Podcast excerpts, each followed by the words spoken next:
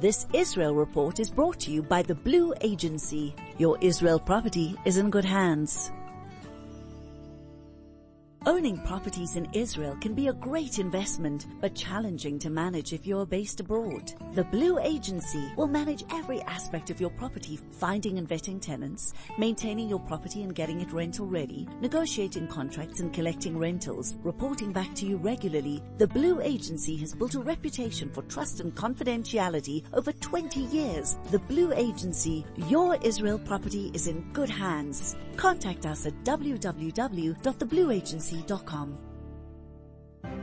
The Israel Report for the latest news and insights with Anthony Reich. It is a 7 of 47. Anthony Reich, a very good morning. How are you? Boker Tov, yes. Um, we are taking a deep breath and we're feeling like we're getting back to a sense of what we were accustomed to in a way before this tragedy unfolded before us over the weekend. Um, what's strange for me, Howard, is that yesterday and today, I kind of, um, in the minutes before coming on the air, I'm still not, not quite sure what I'm going to say to you guys. I don't know how I'm going to put my arms around this. Usually I like to be relatively in control of what we're going to talk about and we have a relatively, um, um, organized structure that we like to, to follow. It's my style. Um, I'm finding myself here again this morning, like yesterday. I'm kind of winging it a little bit, not really sure what we're going to talk about. I have a few things in my mind.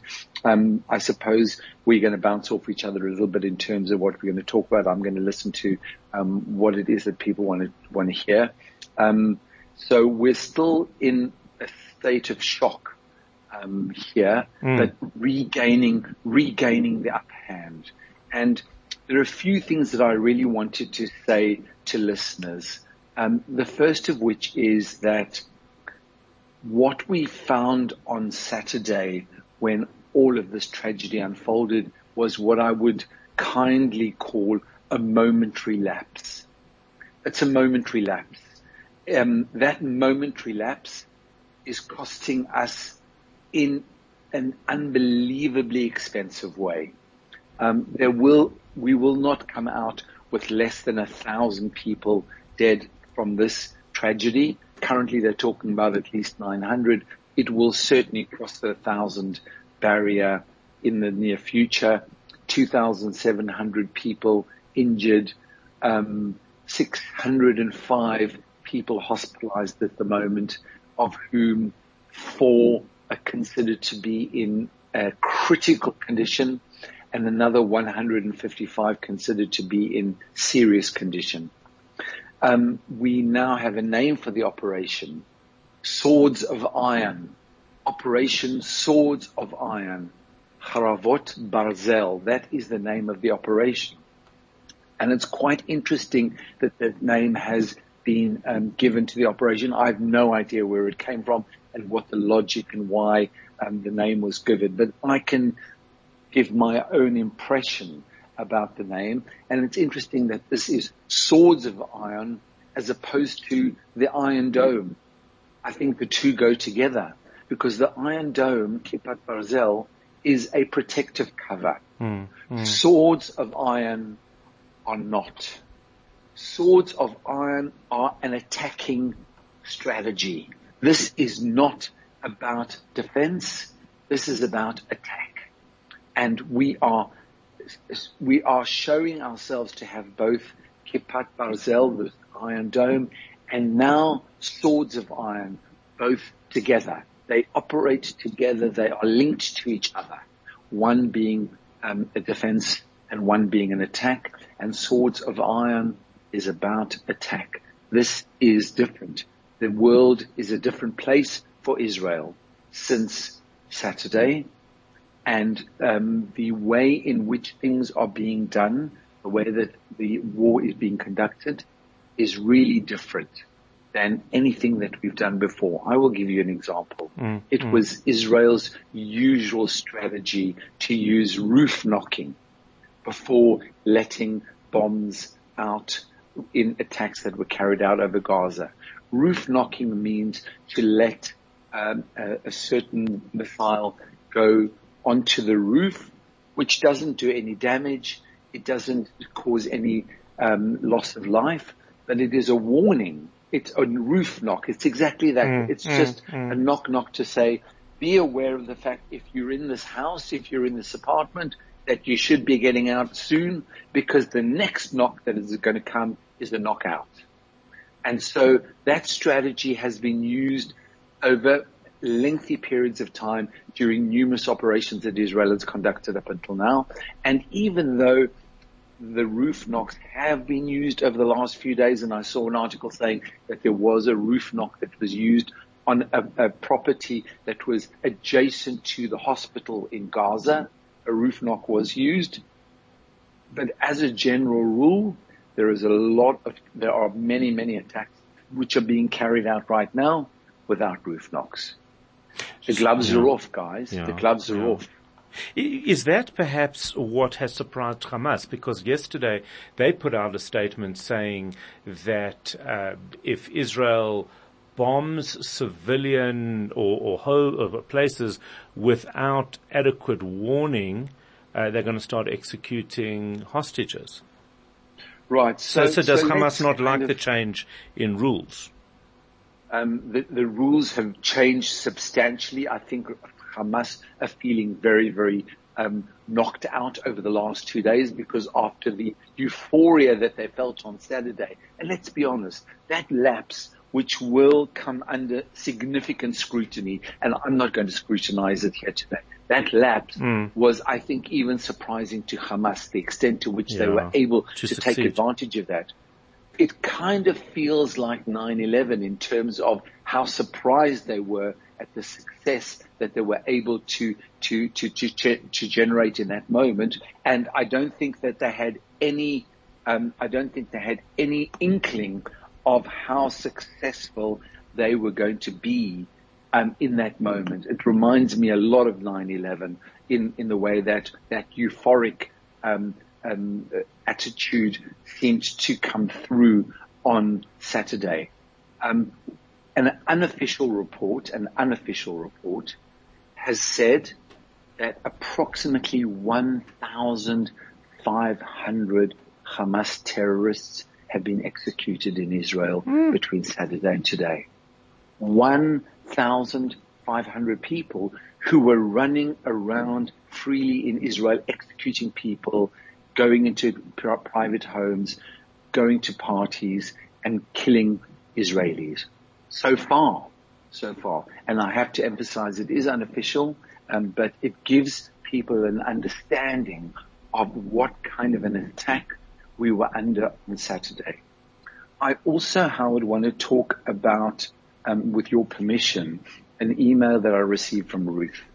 And Ruth poured out her heart and she said that she is concerned about the Gaza border and there seems to be no protection. There seems to be no protection for us at the moment with the Gaza border fence damaged. Terrorists can keep on infiltrating Israel.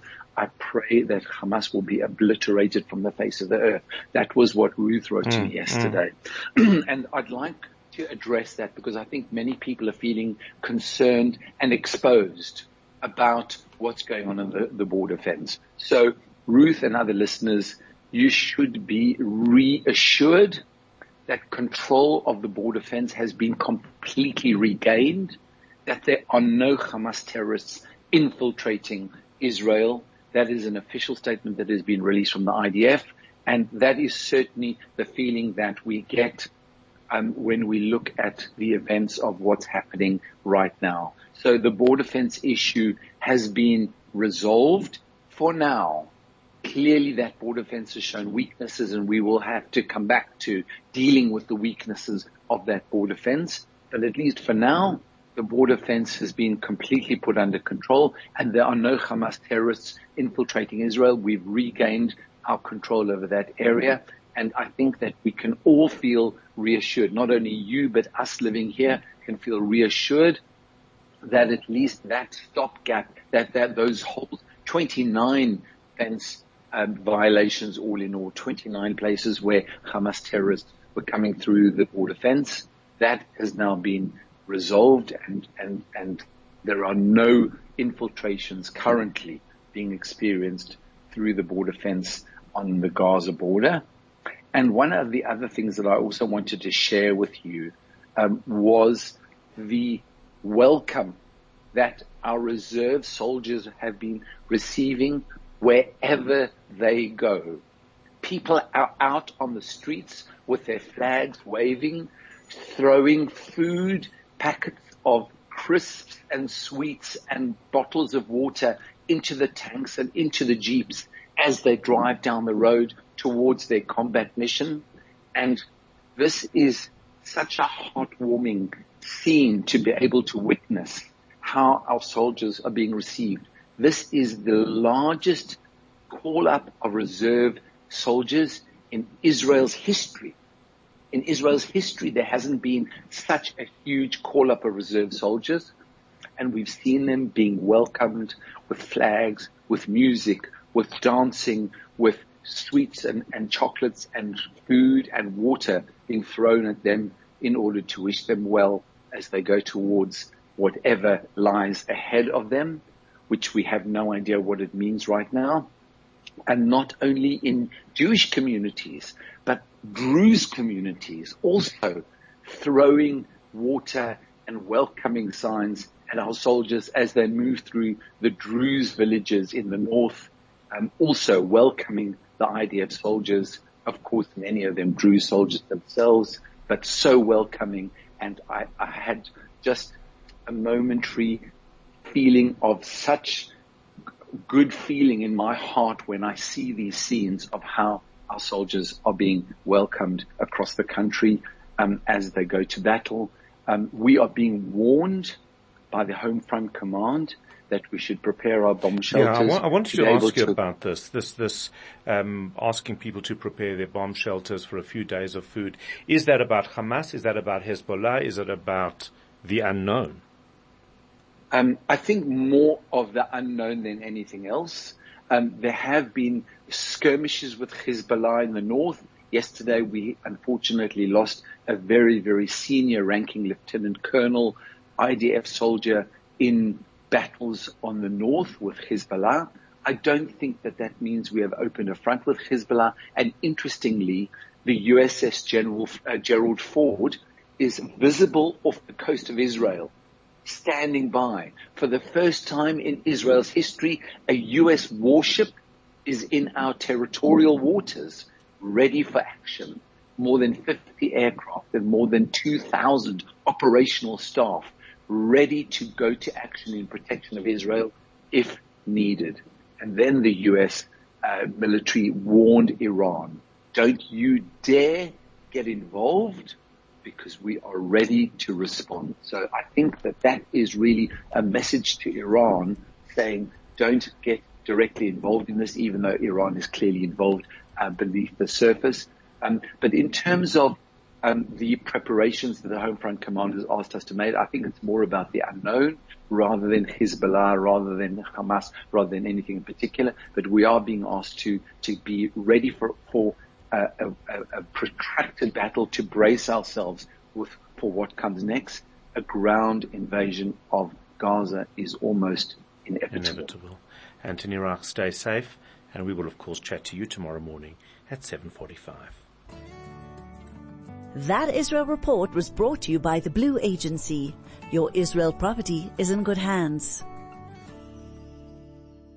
Owning properties in Israel can be a great investment, but challenging to manage if you're based abroad. The Blue Agency will manage every aspect of your property, finding and vetting tenants, maintaining your property and getting it rental ready, negotiating contracts and collecting rentals, reporting back to you regularly. The Blue Agency has built a reputation for trust and confidentiality over 20 years. The Blue Agency, your Israel property is in good hands. Contact us at www.theblueagency.com bbc.com.